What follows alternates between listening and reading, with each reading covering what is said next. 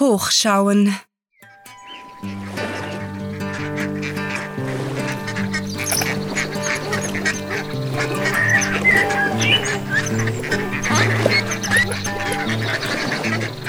Morgen ist ein großer Tag in der Entenschule, denn die Küken sollen erzählen, was sie einmal werden möchten. Das bringt Abwechslung in den Unterricht, der sich ansonsten meist ums Fliegen, Schwimmen, Tauchen und um die hohe Kunst des Gründelns dreht. Deswegen freuen sich jetzt schon alle besonders darauf, über ihre Zukunftswünsche zu quaken. Alle bis auf das Quakerle. Das weiß nämlich noch nicht, was es überhaupt sagen soll. Sein flauschiges Entenbrüstchen ist klamm. Ihm ist richtig bang, als es in seinem Nestchen sitzt, überlegt und zu den Baumwipfeln guckt, in denen sich Singvögel tummeln. Und wie es da sitzt und schwitzt, kommt Tantchen Quackhilda geschwommen. Hallo, liebes Quackerle, was siehst du auch so bedrückt rein?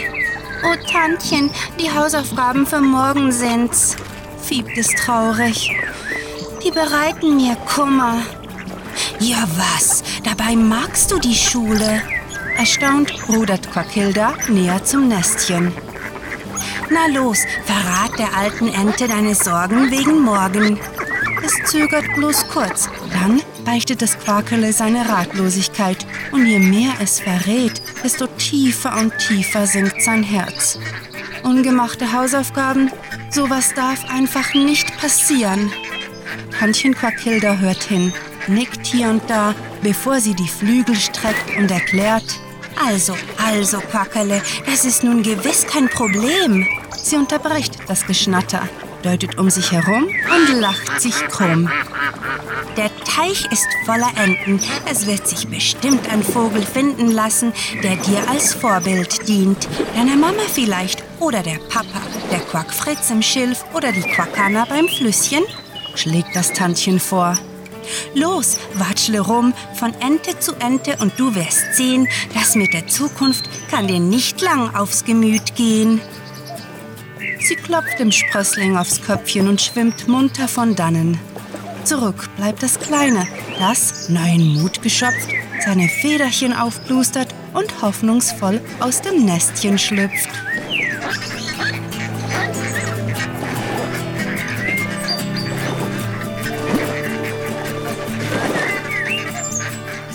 Zuerst trifft es den Quacktor, den besten Gründler des Sees, sein Hintergefieder in der Höhe, den Rest im seichten Wasser. Du, Quacktor, piept das Quackerle kleinlaut über den Gesang der edlen Finken, als der Erpel Luft holt.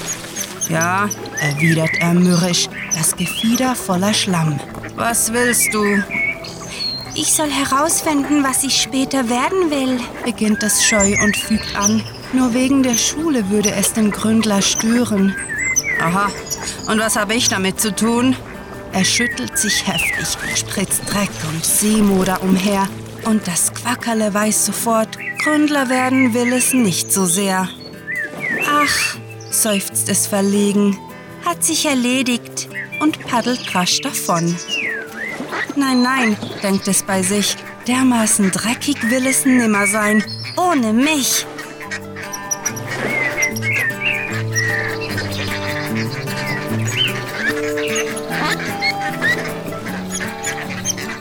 Wenig später, da kommt es bei Quakute vorbei. Die zupft Schilf, guckt hoch und flötet mit vollem Schnabel. Oh, hallo! Ohne Umschweife fragt das Quackerle frech. Was machst du da?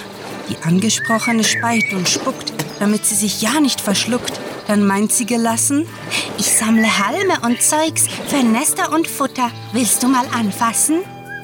Auch Quack Fritz stößt dazu, flattert fidel und gibt liebe Worte an die Mutter hinzu. Deine Mama soll vorbeischauen. Ich habe da einen Bündel für sie. Komm her und wir zeigen es dir. Die Neugier geweckt, wagt sich das Quackerle ins grüne Versteck. Doch nach wenigen Minuten ist ihm klar, mehr als langweiliges Grasen und Sammeln geschieht im Schilfwald nicht. Vielen Dank, Quackhute. Auch dir danke, Quackfritz. Aber nun muss ich weiter, sagt es freundlich lächelnd, bevor es begleitet vom zwitschernden Singsang aufs offene Wasser entschwindet.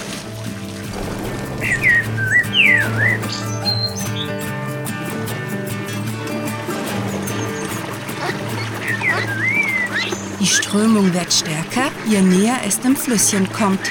Dieses reißt Fische und Steine in den See und manchmal auch Büschel von grünsaftigem Klee. Wie Tantchen prophezeite, dümpelt Quakana direkt davor herum und zieht sich nach wertvollem Treibgut um. Guten Tag, Quakana, holt das Kleine aus und sie entgegnet. Na, wie geht's dir, kleine Entenmaus? Wieso siehst du so traurig aus? Mir geht's gut, Quakana, bloß etwas plagt mich, wie du merkst. Ächzt es auf den Wasserstrom deutend und fährt fort. Darf ich dir zusehen beim Verrichten deines Werks? Die Entendame stimmt zu und das Quackele paddelt ans Flussufer, um ihr Gesellschaft zu leisten. Sie zerrt eifrig weiter, treibt ihre Aufräumarbeiten heiter und fördert, man glaubt es nicht, leckere Würmchen und Schnecken ans Licht. Nimm dir ein Stück, bietet sie an und ins Geplätscher des Wassers und des sonnigen Zirpens mischt sich ihr fröhliches Jauchzen. Begeistert schnappt sich das Kleine die dargebotenen Happen, nur werden bald schon seine Füßchen kalt, frieren in der Gletscherschmelze. Kein Wissen der Welt kann diese Eiseskälte wettmachen, nicht einmal Quakanas schönes Lachen. Also hüstelt das Entchen leise. Ich zieh mal weiter auf meiner Reise.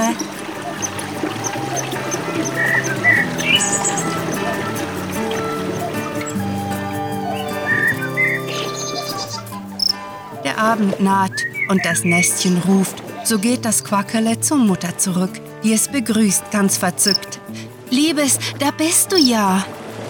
Mama, ich werd noch verrückt, jammert der Winzling und flüchtet in ihre Schwingen.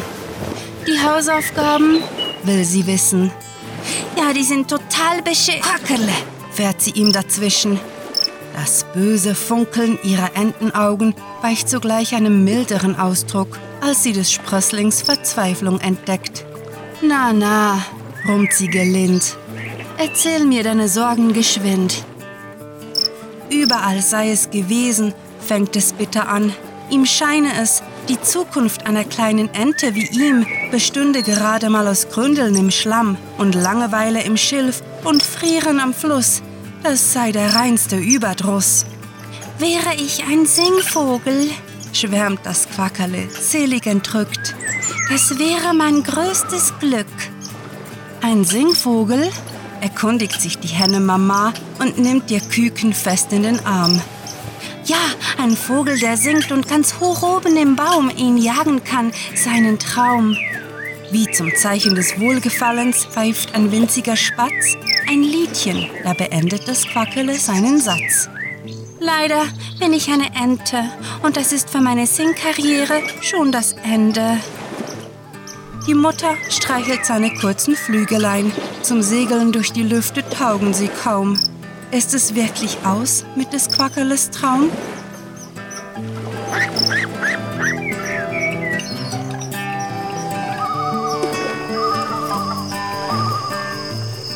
Stunden vergehen und der Abend wird zur tiefschwarzen Nacht, in der die Mama plötzlich erwacht. Eine Idee war ihr im Schlaf gekommen und sie hat sie weitergesponnen, sodass es ihr keinesfalls gelingt, das Quackerle bis zum Morgen in Ungewissheit zu belassen. Quackerle, flüstert sie in freudiger Aufregung. Liebes, werd wach, ich weiß, wie du's machst. Mama? Es plustert sich gern zur flauschigen Kugel. Ist bereits morgen? Nein, ich lass dich gleich schlafen, will dir nur rasch berichten von den Gedanken, die mich im Schlummer trafen. Müde, dennoch voller Interesse, richtet sich das Quackerle auf und lauscht ganz gespannt, was sie schnattert, die Mama im hübschbraunen Federgewand. Keiner, weder Geflügel, Fisch noch nächtliche Schemen, haben dir verboten, dir statt Erpel und Ente einen Singvogel zum Vorbild zu nehmen. Das ist richtig, piept das Entchen nachdenklich und die Mutter erläutert. Quackerle, ob du eines Tages hoch oben in Baumkronen singen und wohnen wirst, das, mein liebes Entenkind, ja das liegt alleine an dir. Aber ich kann nicht singen, quietscht es handeringend. Jeder Ton ist schief, krächzend, rostig, viel zu tief. Oh Quackerle, das liegt ganz einfach daran, dass du zwitschern willst wie ein Singvogel, anstelle davon nach Kräften zu quaken, wie nur eine Ente das kann. Wie soll ich denn Singvogel sein, wenn ich kein Singvogel werde? fragt es verwirrt, gerade als eine Libelle zwischen ihm und der Mama hindurchschwert. Ein Vorbild ist keineswegs eine Schablone, vielmehr ein Wegweiser, der dir deinen ganz eigenen Pfad zeigt. Der Rest der Arbeit liegt an dir. Es geht nicht ohne. Da, endlich versteht das Quackele. Seine Zukunft ist offen. Es darf sich freuen und hoffen. Wenn es seine Richtung wählt, Ziele sucht, findet und verfolgt, seinen Willen stehlt, wäre ihm das Singentenglück hold.